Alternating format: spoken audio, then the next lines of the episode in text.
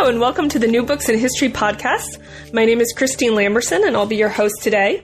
Today, I'll be speaking with Kenna Archer, who is a professor here at Angelo State University, and we'll be talking about her new book, Unruly Waters A Social and Environmental History of the Brazos River, which came out in 2015 from the University of New Mexico Press. And this book has just recently been uh, awarded as a finalist or announced as a finalist for the 2016 Spur Award from the Western Writers of America.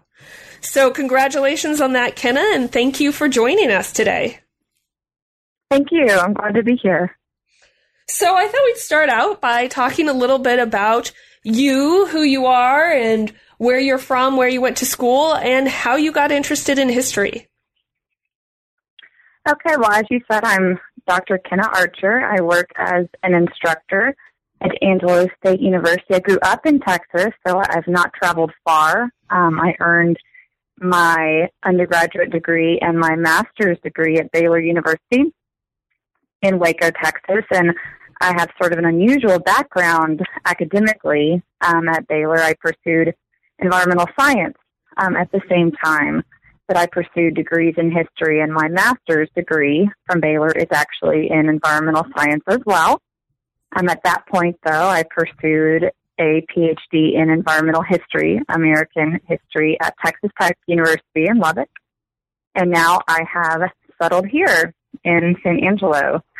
And to be honest, um, again, this is sort of unusual for a historian, but I first got the idea for my book on the Brazos River when I was doing field work um, for my master's degree in environmental science. I was crawling on my knees, literally, um, through some limestone outcroppings along the Brazos River, counting saplings and uh, doing other vegetative studies for my thesis when I realized I had no broad context for understanding any of the scientific data. I had no understanding of how the river had changed. Um, and so my appreciation for the Brazos actually far predates um, my work as a historian. It goes all the way back to my time as a scientist, but that is who I am. Um, and like I said, it's an honor to be here. Wonderful. So you've started to answer this question a little bit, but I'm curious about how you got into writing this book. So you were studying the Brazos River as a scientist, and how did that lead you to think that, you know, maybe I should be a historian instead? That's a great question.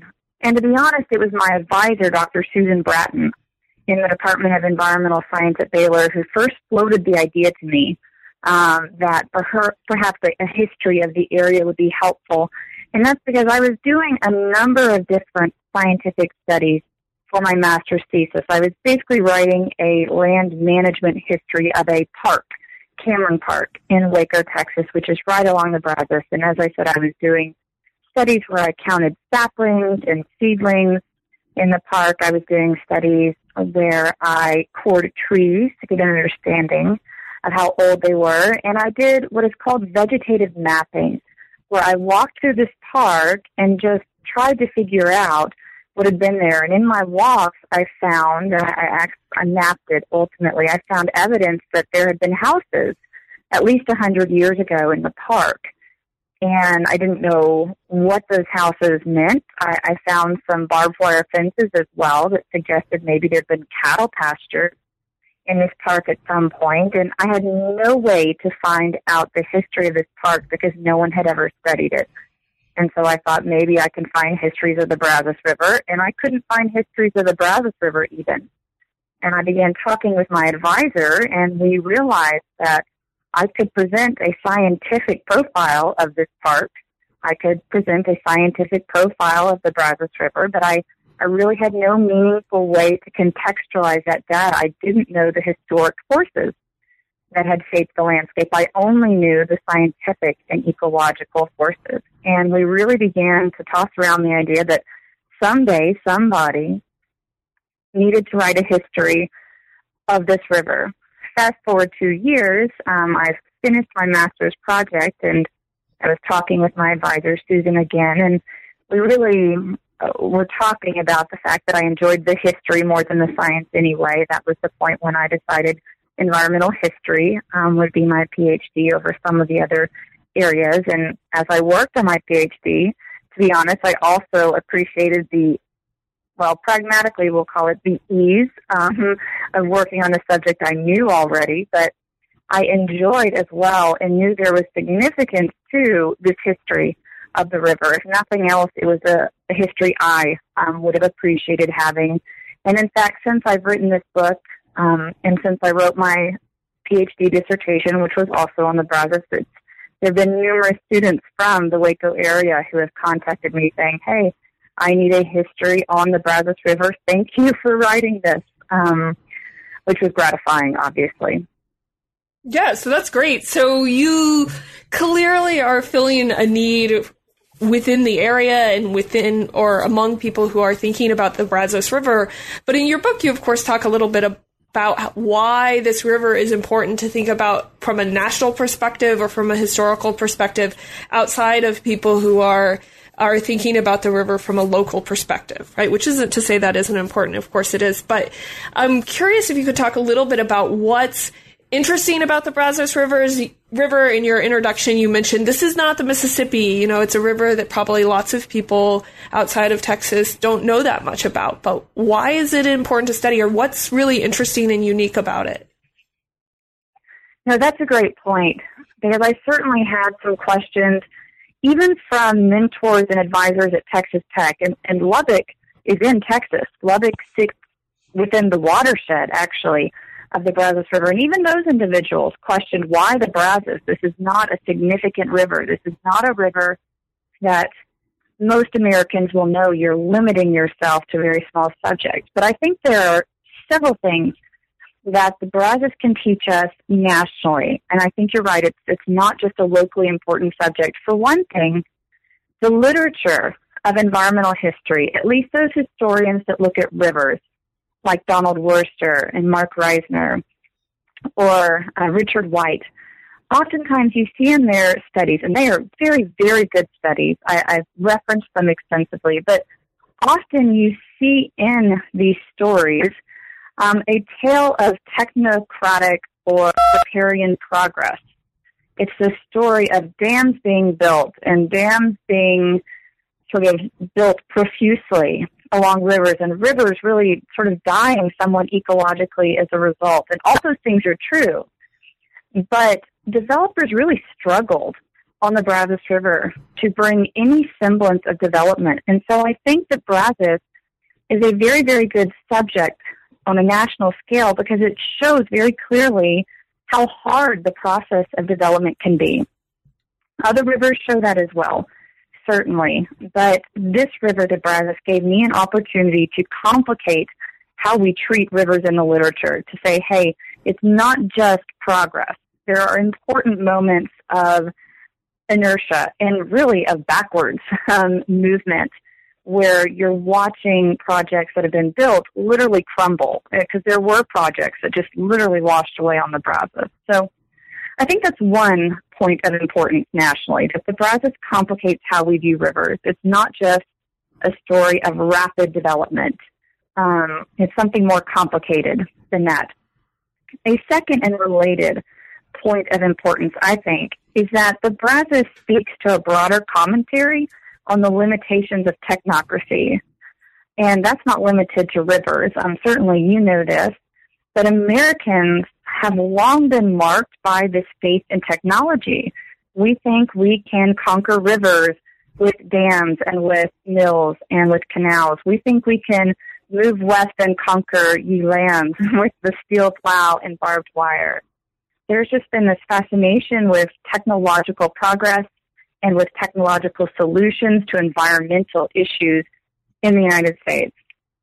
And that is certainly true on rivers where we think canals will solve our problems. And then we think dams will solve our problems. And then we think diversion and importation projects will solve our problems. And the Brazos really speaks to the limitations of technology as a solution to cultural expectations, as a solution to geologic problems, um, in the case of the Brazos River. And so again, there are many other rivers and many other subjects that point to the limitations of technocracy, but because the Brazos was so difficult to develop. And because people tried for almost 200 years uh, without a lot of success to develop it, you see more clearly here the limitations of technological solutions than I think you sometimes see on other rivers. The Columbia River, for example, is dammed so extensively that it's difficult even visually to look at that river and think, oh, technology failed. Um, but the Brazos, where there's only a handful of dams, um, it's it's easier even just visually to look out and say, oh, okay, there are limits to what we can do, even in this highly modernizing, highly um, innovative world of technology. And then actually a third point, I'm going to talk your ear off, as it were. No, that's but I think fine. there's third, a third and final really important point of significance. And this is perhaps not as big of a deal nationally. but certainly something that's important for Texas historians and for really historians of the West and the South. There has long been a debate among Western historians and Southern historians, and in particular Texas historians, about just what exactly Texas is. Is Texas the South? Is it a place of Old South antebellum ideals of culture, you know, of cotton culture and slavery and the various other things that have been wrapped up in Southern history? Or is it the West? Is it a place of cattle and sort of westward expansion mindednesses, of uh, Plains Indians and sort of technological innovations rapidly changing the landscape like the railroad? There's just been this debate that has marked Texas, and the reality is most people have decided Texas is neither. Texas is not a place that is strictly south or west or north or southwest. It's sort of this mix of cultural and geographical and geological ideals. And I think the Brazos is much the same. The Brazos begins in West Texas in canyonlands where plains people um, have been a very prominent force for a long time. It flows through, however, the Gulf Coast, where the cotton culture of the South had been very, very forcibly um, put into place. There are abandoned plantations and fields all along the southern reaches of the Brazos. And so, in a sense, I think the Brazos speaks to this larger conflict over Texas, over South versus West. And this is very ambitious for me to say, but I think in a limited way, the Brazos is a bridge between historiographies, um, a bridge between South and West, because it is both. I, I think in my book I call it a Western river with a Southern ending.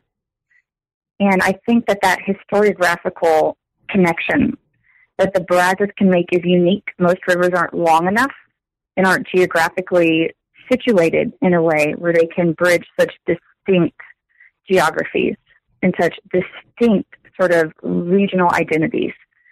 So I think that's a very important element as well. Okay, great. So you have a really rich topic. It does all of these exciting things and kind of provides us with lessons about uh, the nation and technology as well as regional character. And I wanted to talk a little bit about uh, this idea of of failure or limitations, uh, in part because thinking about failure is something that we talk a lot about in society as outside of history, right? Thinking about how we learn from failures and how business success comes out of failures and things like that are often uh, kind of popular. So I'm wondering how, when you look at the failures that there were of development, how did those failures influence future river development projects, both in the case of the Brazos itself, or how did those become lessons for this kind of uh, technological development, this technological approach to rivers in general, were there lessons learned from the Brazos, or is there just kind of plugging forward and try and try again? I think it's really a combination where you see that developers along the Brazos and other rivers have certainly learned from their failures and from what you might call their impartial successes. But I think you can also see along the Brazos a very clear dedication to just moving forward and moving forward. And part of that is because as you move from, for example, the 1830s in the 1840s is when Texans first start talking about improving the Brazos River. Um, many historians know this, that settlement by American immigrants in Texas really begins within the Brazos watershed with Stephen F. Austin, his old 300, and it expands upstream along the Brazos and over to the Colorado. This was really fertile region in Texas. And so I think you can see here from the beginning these ideas about let's develop this river, let's harness it for our good uses. And as you move into the early 1900s and then the mid 1900s and then even the late 1900s, 20th century, you definitely see this idea of we're going to keep plugging despite our failures because the technology has improved so much. We now have concrete, we now have steel, we now have the capability of transnational diversion projects bringing water through deserts.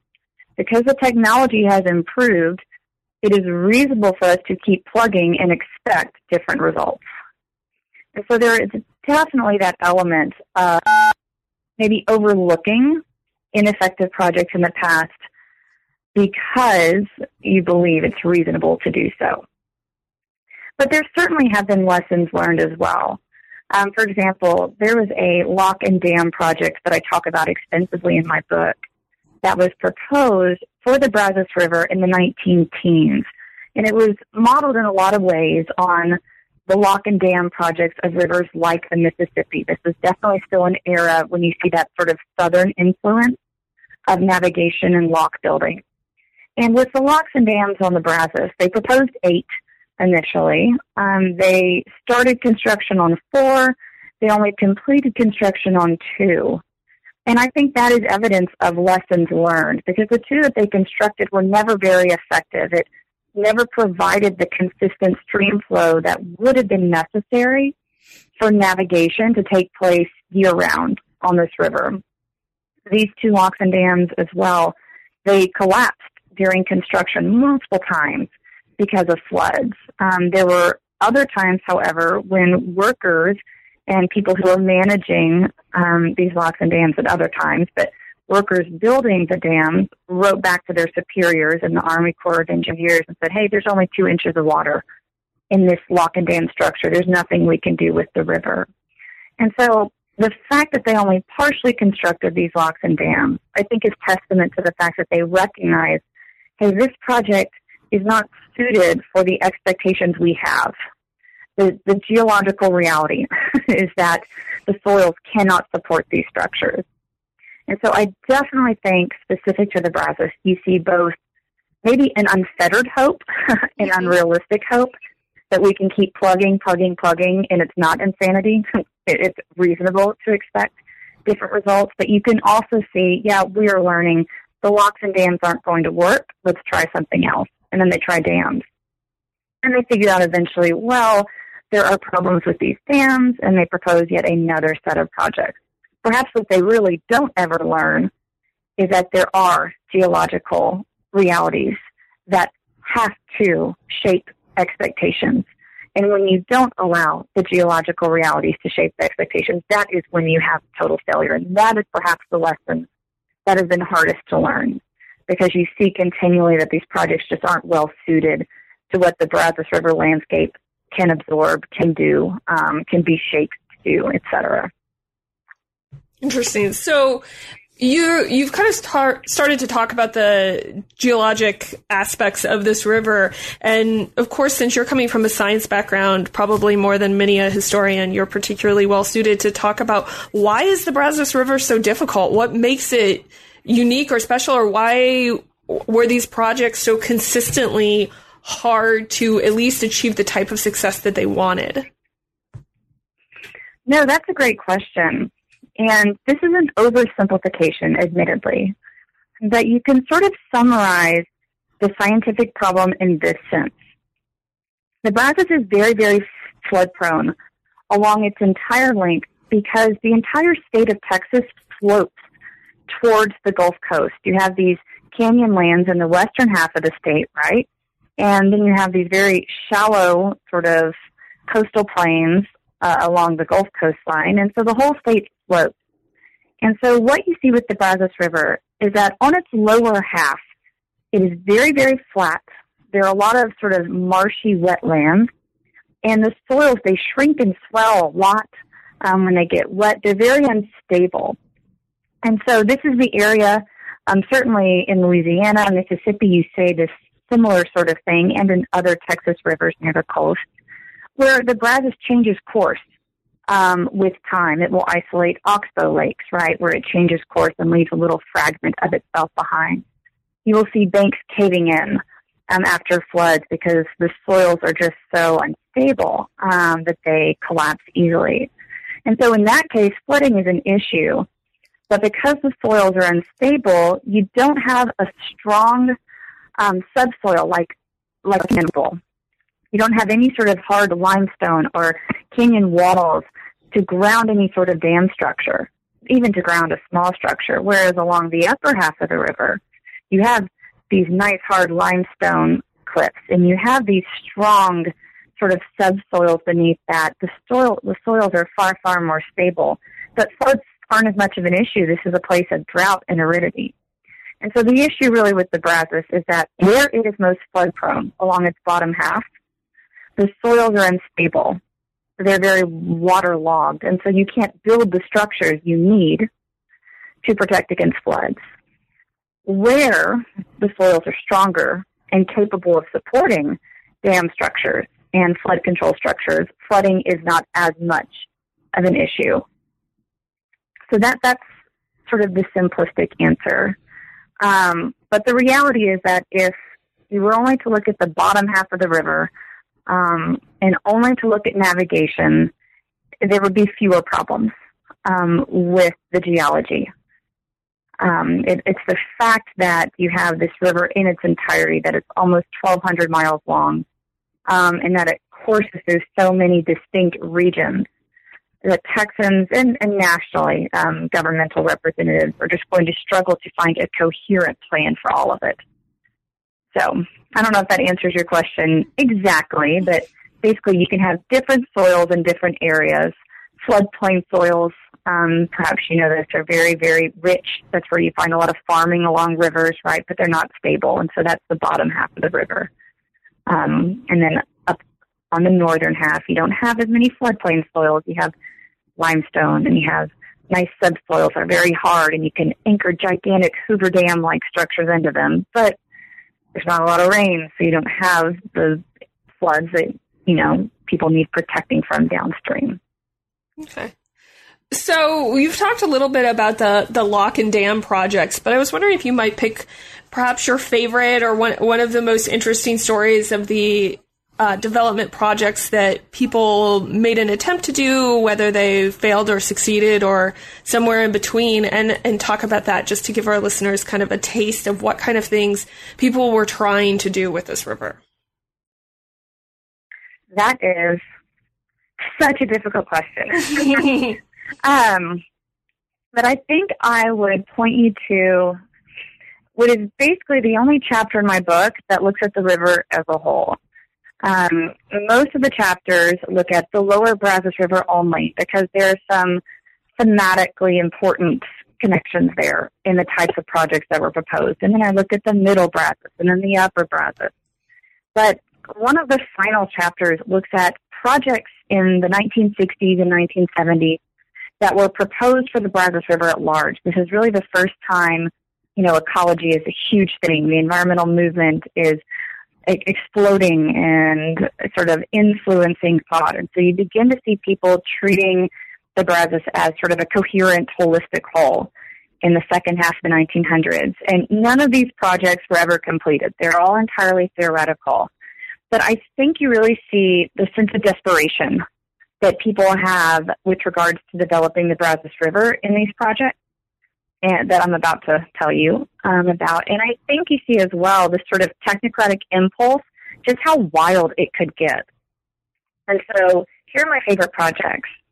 In the 1960s and 1970s, and the very tail end of the 1950s, you're going to see some politicians and then just some everyday, like lay people proposing projects for the Brazos River that include diversion and importation schemes meaning there's not enough water in the Brazos River for the needs that we have.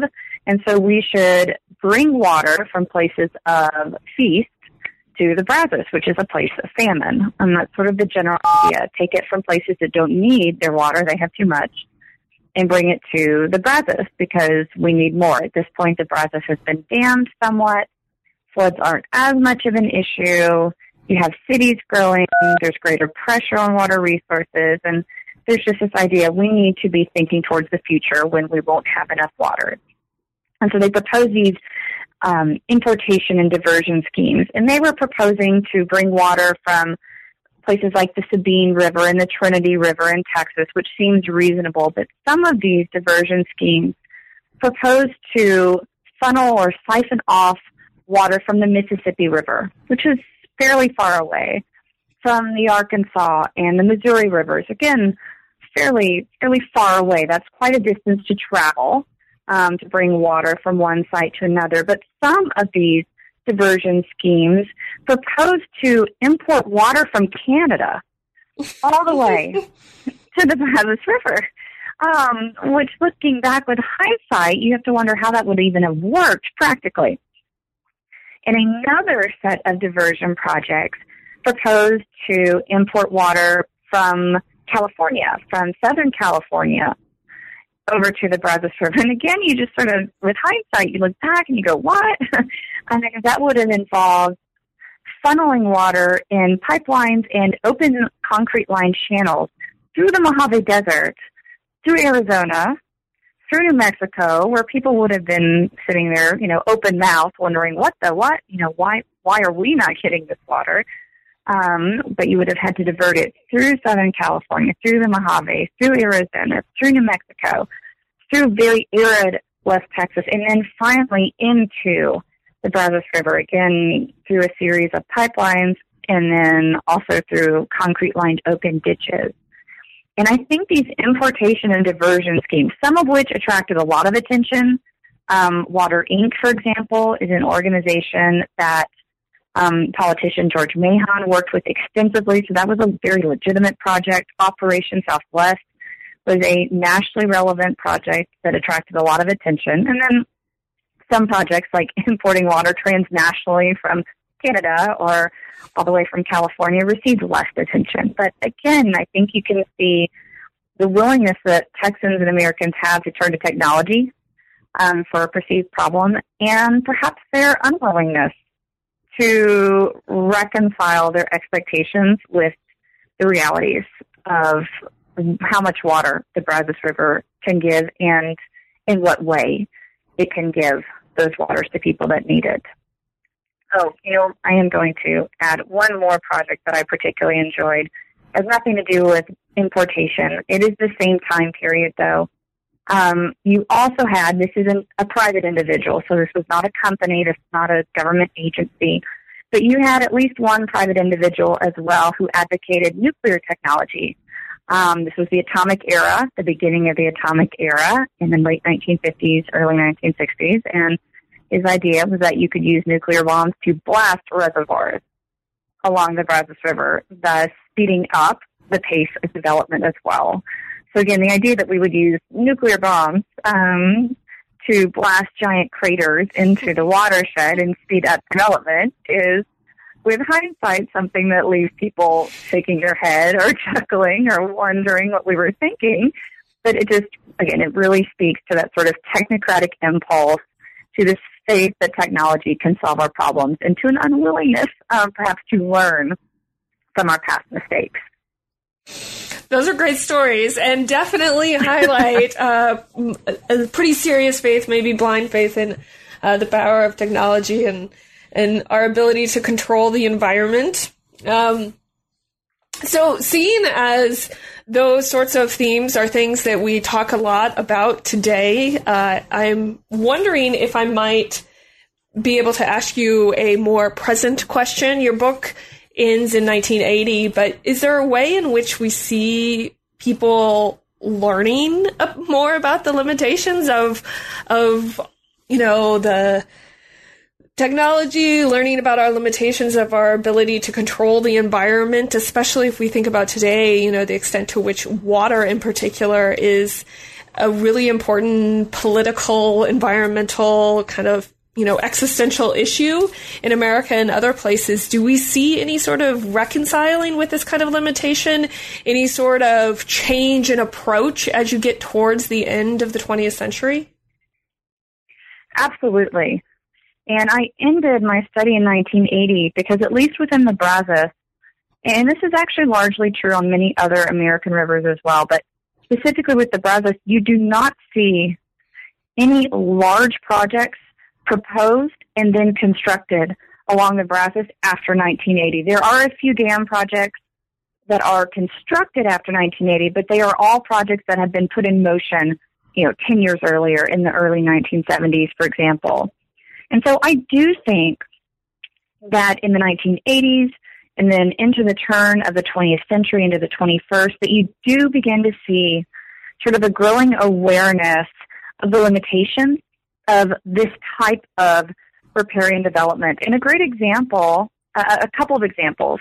Um, first off, you have all of the press that has come with uh, T. Boone Pickens, right, who is now buying up water rights um, instead of focusing as much on oil as he had done before. And that, I think, has gotten a lot of people talking about sort of the pressing issues with water. Are, you know, are we running out? do we need to be treating this as more of a very finite commodity? So there's definitely an awareness of sort of the value, the increasing value and the decreasing availability of water in some areas.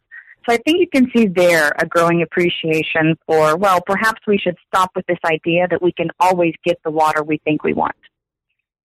And I think a second area where you can really see a growing awareness and a growing sensitivity to that sort of balance between expectation and limitation is in the increasing calls to do away with dams. In the last 10 years or so, there have been numerous calls to dynamite and to destroy dams in the western half of the United States because they're um, drying up. The reservoirs are drying up anyway. Evaporation is always a problem at these dam sites. And if your reservoir isn't there, then why might maintain these colossal structures that have genuine ecological drawbacks? They definitely change, usually in negative ways, the health of the rivers. And so you're seeing calls to release water out of dams in ways that mimic natural floods. Um, there were calls about this certainly at Hoover Dam. And you see calls to just destroy and remove dams entirely and return rivers to a more quote natural, although that term is subjective. It's it's a socially and politically constructed term, natural, but to return rivers to a more natural, free flowing state.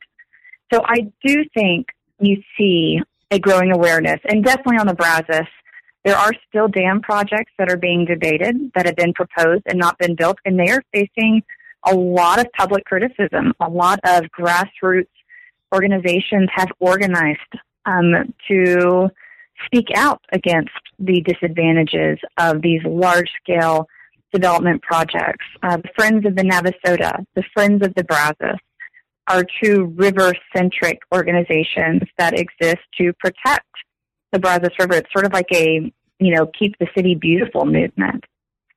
And so there is definitely, definitely a shift that has been going on and that we're definitely still seeing in the way that the American public views its rivers and their ability to be commodified and maybe the ethical sort of implications of commodifying rivers the way that we did for the last 100 to 150 years. Okay, great. So normally I, you know, ask my president's present present tense, excuse me, um, questions towards the end, but I want to circle back to something that you said sort of at the beginning, which is how the Brazos River and how Texas in general has this kind of existence at the intersection of the South and the West. And I was wondering if you could talk a little bit more about that, both the character of the actual river, the character of these projects, and also why that matters, why it's interesting to think about this intersection of the South and the West. Of course, historians and those who are listening who read a lot about history and you know, just exist in America probably know that there's really different kind of environmental factors between those two regions, very different economic factors as well. But I'm wondering if you could talk a little bit about how bringing them together is valuable and interesting and insightful.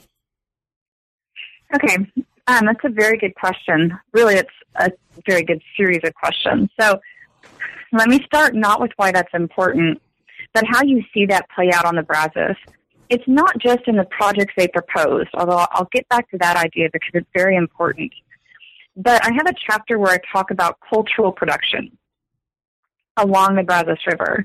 Um, the songs, the paintings, the books, the folk tales, the, the artwork that people have produced about the Brazos River and along the Brazos River. And you very clearly see in this cultural production sort of a wrestling with identity. There is a, a very, very, very prominent representation of the Brazos as South. You see paintings and folk tales and songs and etc. that depict the South um, and the Brazos as sort of the same cultural identity. You see the plantations and the slaves and the large, wide, winding rivers and the, the steamboats and then you also have a very, very, very large amount of cultural production depicting the Brazos as a place of sort of Westernness, Western identity, um, where you have Lonesome Dove, for example, is set at least partly on the Brazos River. You have a series of Western novels that are featured on the Brazos River. Um, Western country music, stars like Lyle Lovett um, have sung about the Brazos River. And certainly sort of um, photographs of the canyon lands, Palo Duro Canyon in particular, and sort of the vista of the West, you might say, has been very, very common. And so you see a very, very important amount of production, and that's significant because it really helps to explain the expectations that Texans and that some Americans more broadly have had for the Brazos these paintings reveal what they want to see more often than not in the Brazos as it is remade. And so that idea of the Brazos as South represents the fact that for a long time, what people wanted from this river was a nice, flowing Mississippi-like river where they could insert their, you know, productive agricultural farmland into national markets where they could expand navigation and use it to benefit the regional economy. And you see in the West, in contrast, a place where aridity is a more dominating factor. And again, this is reflected in the projects that people wanted for this particular section of the river. They want projects that will speak to the pressing need of farmers and ranchers and city folk who are experiencing water famine. And so I think there is definitely something significant there. As for the intersection of South and West, there are a lot of reasons why that's important. This is personal opinion here, but I wrote the book, so I'd like to think that there's like some you are the legitimacy to what I'm about to say. Um, but I think part of why that intersection of South and West is important is that overlooking or downplaying that intersection is why so many projects have failed. You cannot piecemeal take the Brazos River and treat it only as a place of southernness, which is what they did for the first 60, 70 years with their improvement projects. They basically dissected the river and viewed it only along its lower reaches, only as a place of southernness. But nature, in quotation marks, does not respect our arbitrary boundaries. And political historians are familiar with this idea as well, right? That our geopolitical borders are sometimes very arbitrary. Mm-hmm. And, they don't necessarily reflect the geology, the environment, the landscape, or, or cultures. And so overlooking or minimizing or ignoring entirely the fact that the South and the West meet and commingle along the Brazos helps to explain, I think, the lack of success because you can't dissect the river. You need to do really what the people, you know, in, in charge started doing in the second half of the 1900s, um, which is look at the Brazos as a whole account for the fact that it is an ephemeral stream in, a, in its beginnings, up near its, its, its source, and that becomes this mammoth but shallow and slow-moving muddy river as it nears the Gulf Coast. You have to account for those geological changes, as complex and as frustrating as they are, if you want to have any success at developing or managing this river. Now, that's ironic because the people who began to recognize this are the same people proposing nuclear technology and transnational diversion schemes. Um, but they definitely had the right idea. And to their credit, the Brazos River Authority, which is the agency charged with managing this river, for the most part, they do very intentionally um, sort of account for the fact that this river is strikingly diverse in a cultural sense, in a social sense, and in a geological sense. I don't envy them their task trying to reconcile all of that. And certainly the Brazos River has been complicit in sort of dam building schemes that, in fact, they built several of the dams on the river, or at least proposed them. And they've been sort of complicit in some of these schemes that overlooked um, sort of the complexities of the river and its sort of southernness on the ending and the fact that agriculture was still the pressing issue there. But you are definitely seeing increasingly this awareness that you have to account for the many different faces. Um, you can't just arbitrarily cherry pick mm-hmm. the cultural expectations of one section of the river and pretend like that is enough to devise um, a development scheme. Great. So, what do you see as the future of the Brazos River now that there's a little bit more recognition of that character, a little bit more recognition of the limitations of the technocracy? What's coming for it? Oh, that is a very good question. And certainly the fate of the Brazos River um, has been a topic of public conversation, at, at least amongst environmentalists and Texans, since John Graves um, published his book "Goodbye to a River." That that book, more certainly more than my book, um, and and more than almost anything, brought a lot of attention to the fate of the Brazos. I, if you read my book, you know I don't I don't believe Graves alone explains um, why the Brazos was saved from a lot of the development projects that were in the works. I think, in fact, in fact, I know um, that a lot of them had already been set aside because they were proving impractical. But um, definitely, for several decades now, you've seen this growing appreciation along the Brazos of its fate and sort of the ecological doom, uh, you might say, that is promised if we develop it endlessly. And so there's a lot of talk in Texas. Uh, the Brazos is definitely suffering ecologically from some, some of the disadvantages of dam building. Um, there are a lot of studies, for example, at you know Baylor University, at Texas A&M um, University about algae levels and the health of the wa- the watershed and the health of the various lakes that have been built. So that is certainly part of the future, what you might call um, remediation and bringing um, a certain balance back to the river, um, its temperature, its um, pH levels, its aquatic life, and sort of restoring what has been changed somewhat over the last hundred years. There's also talk about figuring out what it means to restore the Brazos River.